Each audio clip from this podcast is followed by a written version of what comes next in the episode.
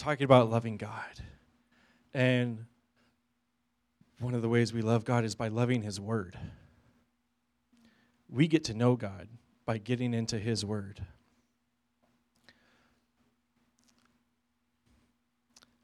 Have you thought about the power of words before? The things you say, what kind of weight that carries? I'm not going to get into the heavy negative stuff. Um, what I actually want to talk about is the good stuff that we say. Have any of you ever written a love letter before? Or even in today's day and age, maybe a, a lengthy love text. That still counts. And I don't mean that you just went to CVS and you picked up a cheesy card and wrote XOXO. That's it. I mean, did you take the time to sit down and make it a personal thought for somebody that you love? Did you struggle with finding the right words? How do I convey the emotion and the feeling that I have for somebody and put it into words that they will understand? Because if I just write, ah, they're not going to understand it. How do I properly communicate that?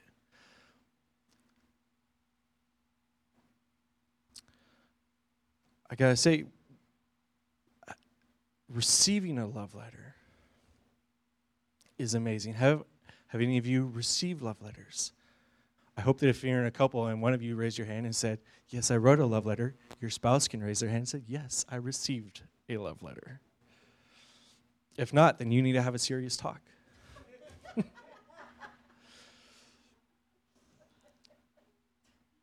but how did that love letter make you feel when you read it? When you see, wow, this person, I, here it is, their physical handwriting, their written word that says they love me, they cherish me. How did that make you feel? To know that they took time out of their day to sit down and intentionally think about you and put their heart to pen and paper. I have here a love letter that Cynthia wrote me. She wrote this on our wedding day. I have it in the original envelope. It says, Good morning, Peach. Open me. She called me Peach because I was just sweet like a peach.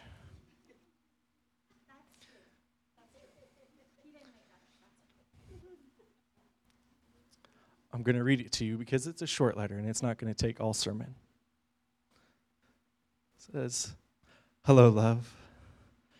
It's been occurring to me I'd like to hang out with you for my whole life. I can't wait to be your wife. See you in a few hours. I love you, Cynthia. 11919. I like to take this letter out occasionally and read it. And it's a good reminder for me of how Cynthia feels towards me. Not that her love is just short and sweet, but the words in there were perfect for me. I love to hang out with you. You know what? That's what friends do. They hung out, they hang out. They don't have to have an agenda. They don't have to accomplish something. They just want to be in each other's presence. And that is a good feeling that she wants to do that for her whole life. She can't wait to be my wife. She can't wait to be tethered in the bonds of marriage that no man can tear apart because God has brought us together. She can't wait to be loyal and honest with me. She can't wait to share life with me. I get that from this letter. It's called reading between the lines, but I know it's there. And the I love you.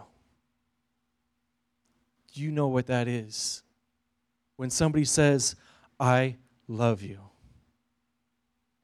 You know, it's not just a, yes, God commands us to love everybody, and so I love everybody. No, this is a much deeper love. This is the, I want to be with you. I cherish you. There is nothing about you that I want to change because you are special to me. And I love you.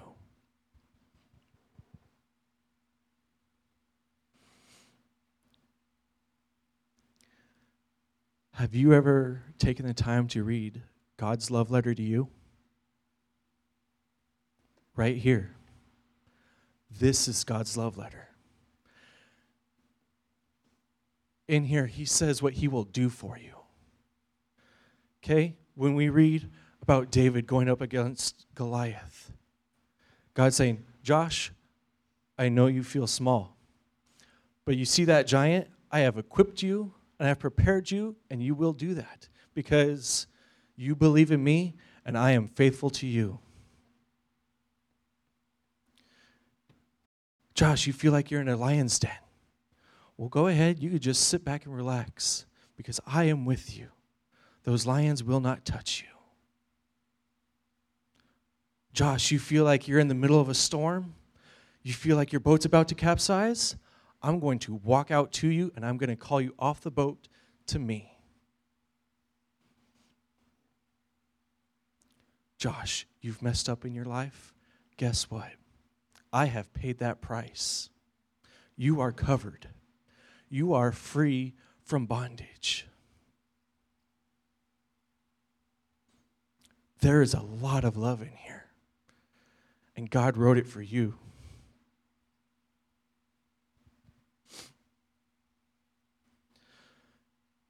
you know, the, the emotions that we get from reading love letters, you know, the, the feeling encouraged, feeling empowered, feeling, feeling loved, feeling accepted, feeling healed. We can get that when we read this, when we read this love letter. And don't just open it on Sundays. Don't just, that is a, a pretty envelope. That's enough. That's all I need. Open it up, get into it if it seems like a daunting task, ask the Holy Spirit, guide me, Lord. What, what specific letter do you have for me today? Is it, oh, I'm, I'm struggling in my marriage, I'm struggling to see my, my wife or my husband in the way that you made them for me? Read Song of Solomon. That'll get you going. You know, picture your wife is that that can help strengthen your marriage. If you're struggling with, Lord, I'm, I'm struggling with, with, with everybody coming against me and I feel like I'm hiding in a cave. Read about David and Saul pursuing him through the wilderness.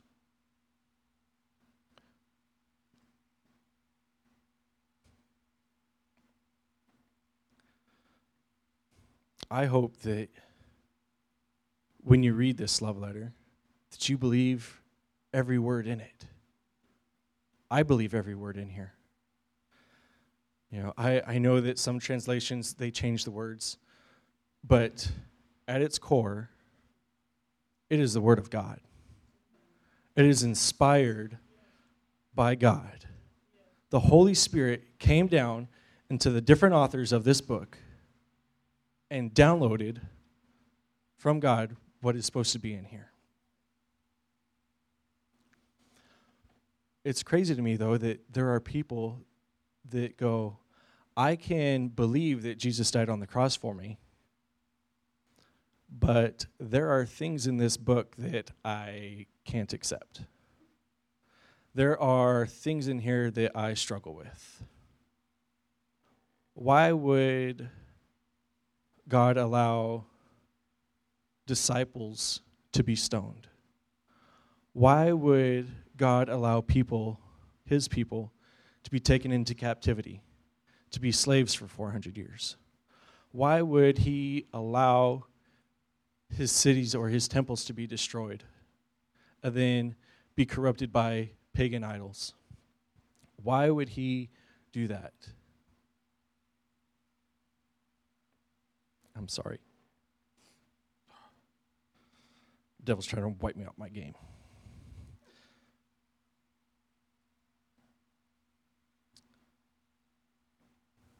Those things are in here for God's glory. Those things are in there because He has a message for us. Man, my nose is really just fucking me today, and I don't know why. I apologize.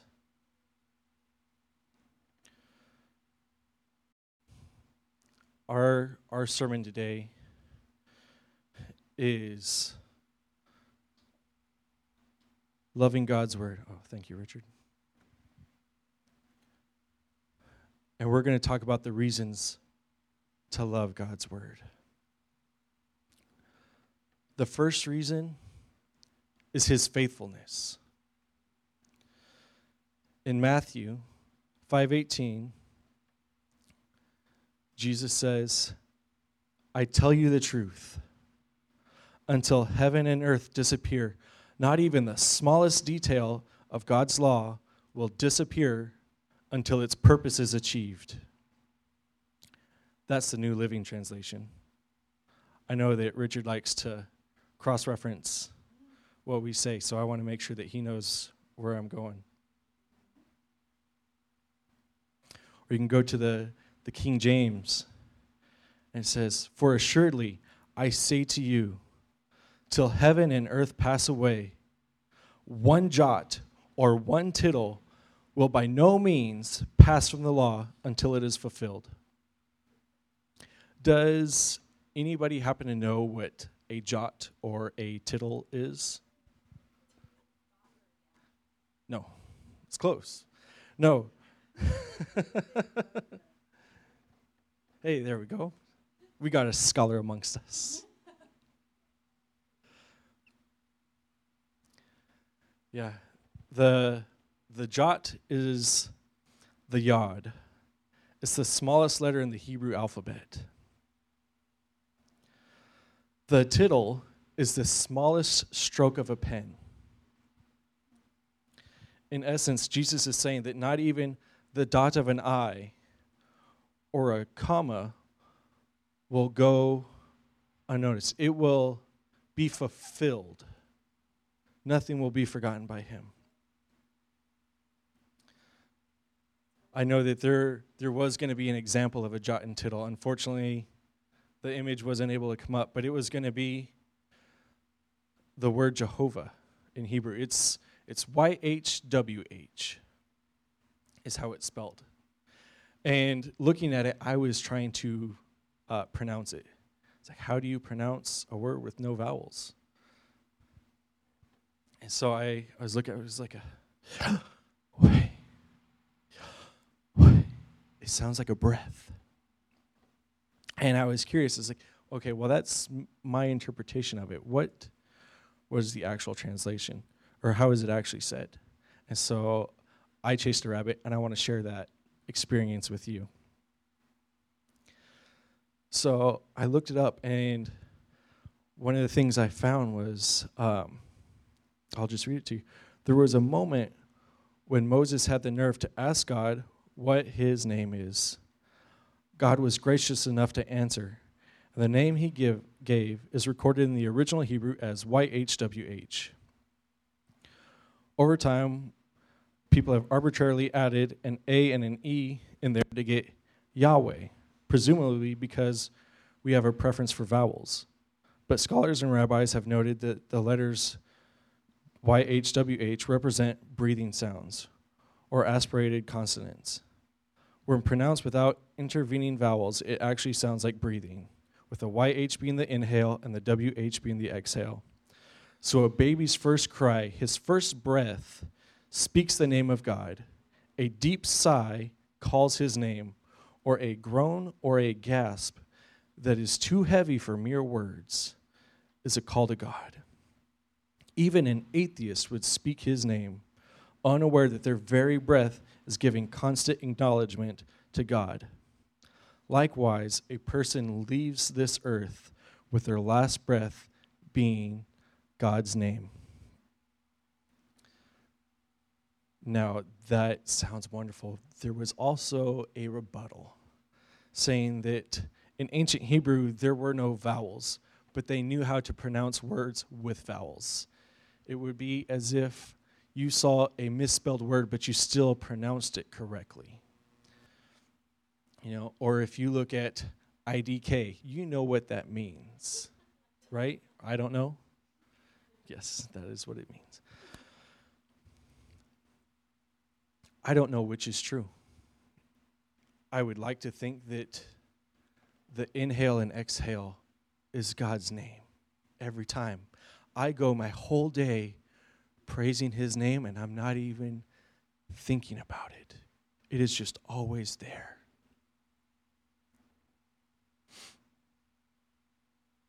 But I do know one thing that is true, and that is his word.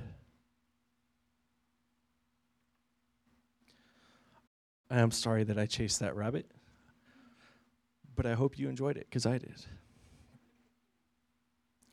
But not only is the Bible true, it is a one of a kind book. The Bible has influenced our politics, it's affected our, our education, it's one of the most read books ever, one of the most produced books. It's in our marriages, or at least I hope it is. It's shaped traditions, our society, everything around us. Even on our money, it says, In God we trust. It is everywhere. The Bible is the only book in the world that gives real proof of its divine inspiration. I'm sorry, this is a long list, so I'm going to be looking down a lot today. The Bible is the only religious writing that offers eternal salvation as a free gift entirely by God's grace and mercy. The Bible contains the greatest moral standards of any book. Only the Bible begins with the creation of the universe by divine fiat and contains a continuous historical record of mankind from Adam to the end of history.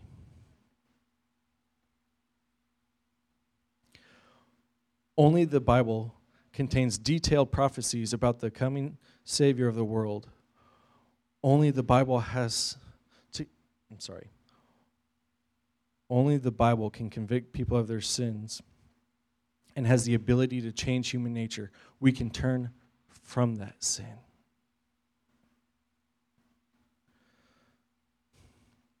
Only the Bible has unique theological content, all pointing to one person Jesus Christ. Only the Bible offers a realistic and permanent solution to human sin and evil.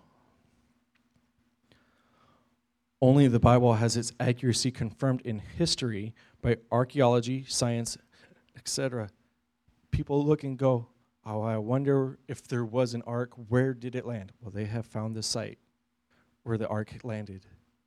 You know, they can look at the Bible and go, well, these kingdoms were said to be in this region.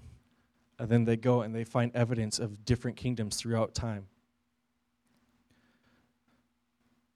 The internal and histor- historical, not hysterical, the internal and historical characteristics of the Bible are unique in its unity and internal consistency despite production of over 1500 year period by 40 plus authors in 66 books in three languages on three continents discussing scores of controversial subjects yet having agreement on all issues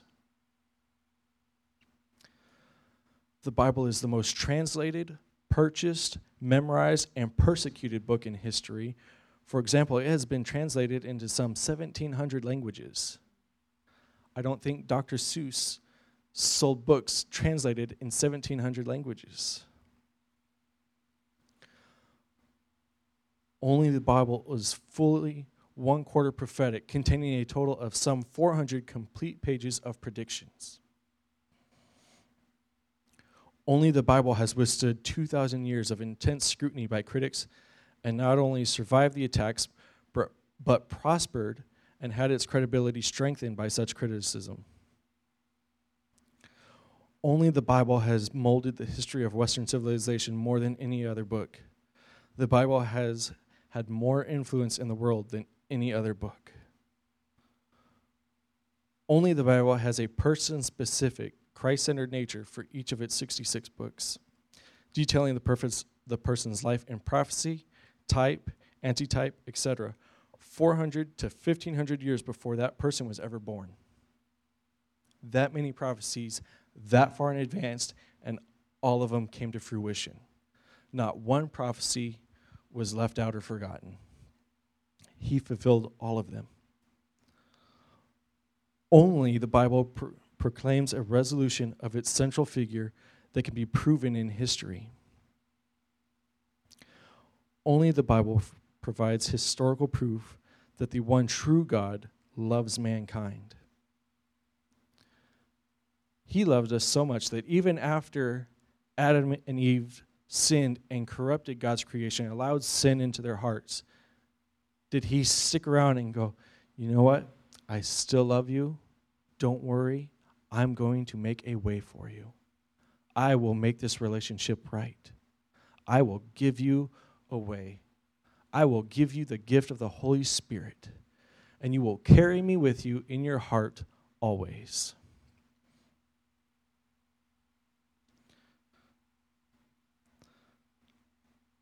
The Bible is the only book in history that has not gone obsolete. Everything else has been disproven or modified or something has changed it. The Bible is not obsolete. It is the only book that can rewrite your history. It is the only book that can cover you in destiny. It is the only book that can make all things right and it gives you a promise of a new beginning. It tells you that your old life is dead and that your new life in Christ has been resurrected. That that past isn't you anymore. You are now a new person, born to life. Your DNA has been rewritten. And now you get to walk with God. And you get to be showered in his promises and you know that those promises are for you. They are not promises that were good in Jesus' time and maybe for one or two generations later, and then miracles stopped and they're all dried up. Those miracles that were powerful then are still powerful today.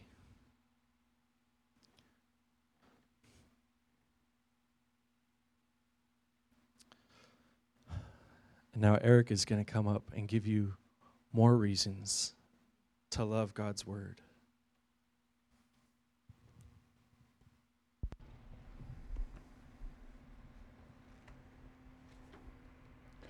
So, for point two, the power of God's word to change our life. Our vision here at Gateway is to see lives changed by Jesus. And it's the power inherent in God's word through the Holy Spirit that this is done.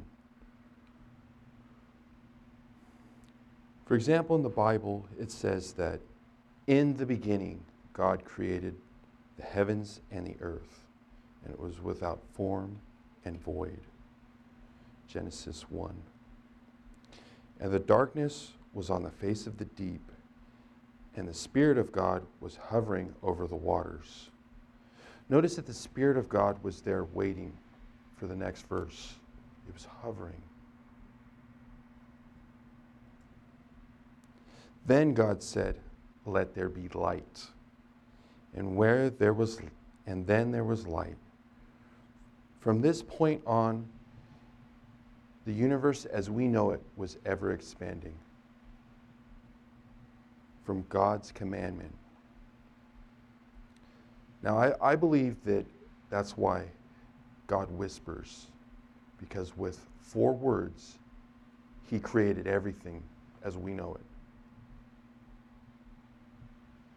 And I, again, it's what I think that there was this loud, just ripping and forming that happens when He said this. So we always wonder why, oh God, why? Just speak to me, tell me. But He says it in a soft, loving, tender voice because his words carry that much power, they carry that much weight, they have that much force behind them. So he's going to whisper softly to you. So look for his voice.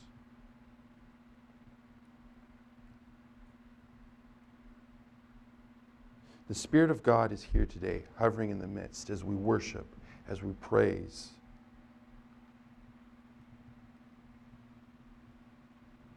And for those who hear His, believe God's word, comes the power in their life, it brings about a power of God's word.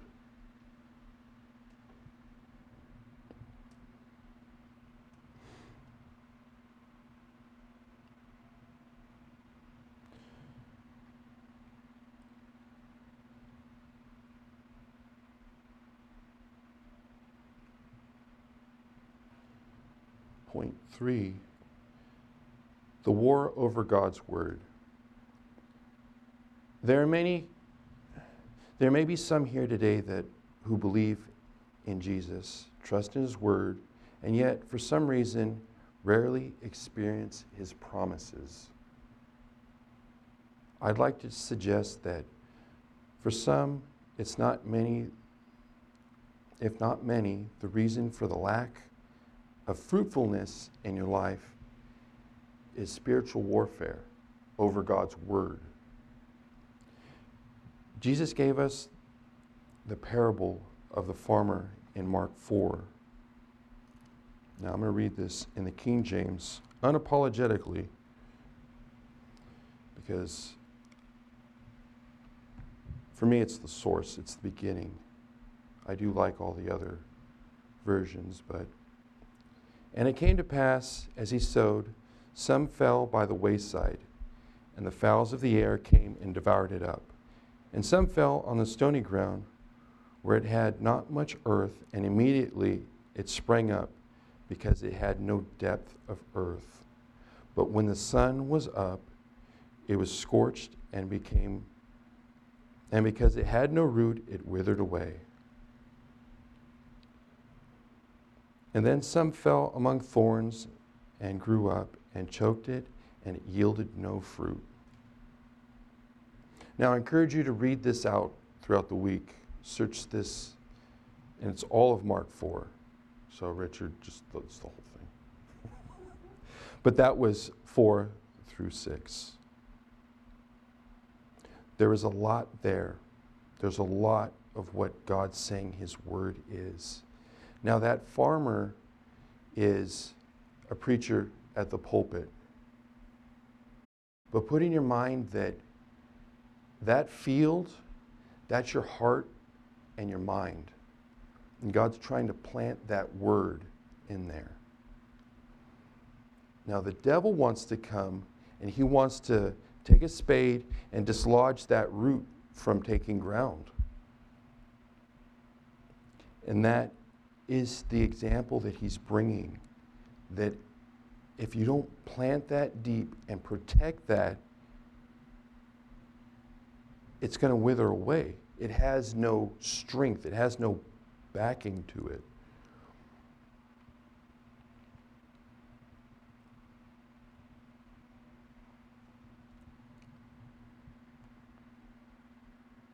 See, my friends, it is war of God's words. Do you not notice that Satan comes immediately?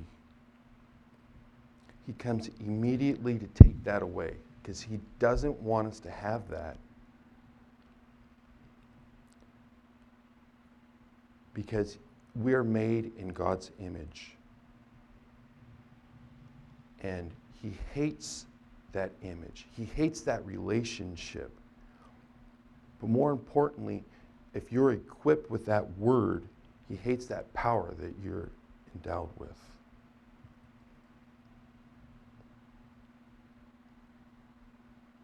This is why many times we hear a preacher read or we read a passage and it ignites something inside of us. And then a short time later, all hell feels like it's breaking loose. Why? Because Satan is bringing a challenge to dislodge that out of your heart.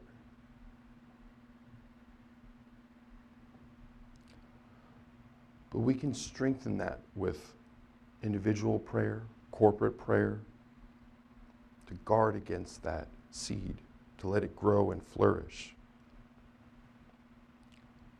But it doesn't, we have so many other examples in here where the devil is going to do the same thing each time. Each time. He did it to Jesus, he did it to Adam and Eve. Did God really say you're not supposed to eat that? Did he really say you're not supposed to do that? And then he goes and he tempts Jesus. Turn that into a bread that or lift yourself up out of this. He's there immediately to challenge that word, to twist it just enough to get you to buy into it.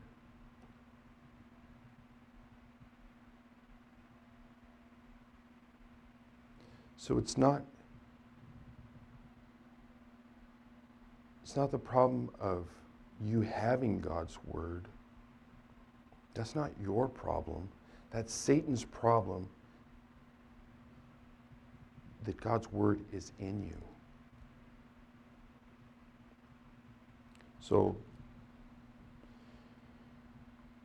we have to guard that. We have to keep that safe.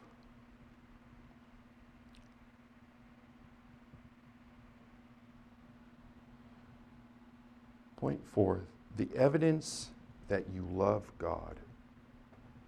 Now, Jesus said, If you love me, keep my commandments. And this is one that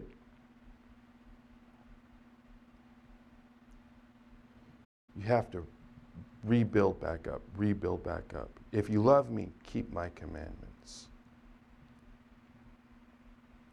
He told John, if you love me, feed my sheep. But he told him three times, if you love me, feed my lambs. If you love me, feed my sheep.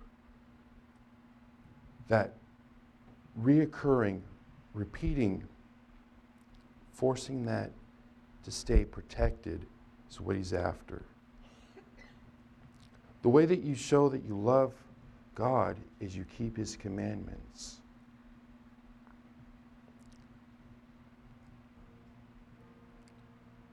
Then you will obey his word. Today, I encourage you to make a commitment to hear, to learn, and to grow in your relationship with Jesus by committing and reading and following his commandments.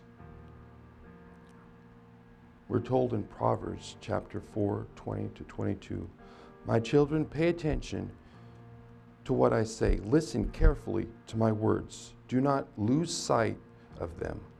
Let them penetrate deep into your heart, for they bring life to those who find them and healing to their whole body. Make a decision today to make God's Word the final authority in all matters in your life. Make God's Word the number one priority in your daily schedule. Make commitment to obey, love, and say yes to God's Word. Because it brings life, it brings healing, it brings hope. God, we send them out of here, Lord, with, I pray their hearts changed, their minds looking to you, holding your word close to them.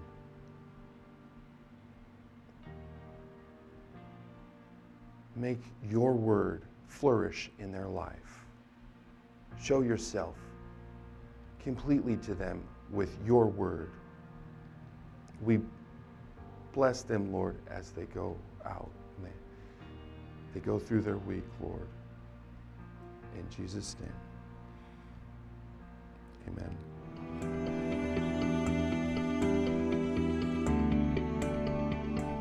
Thank you for listening to our Gateway Sermon podcast at our Gateway City Church Clovis campus.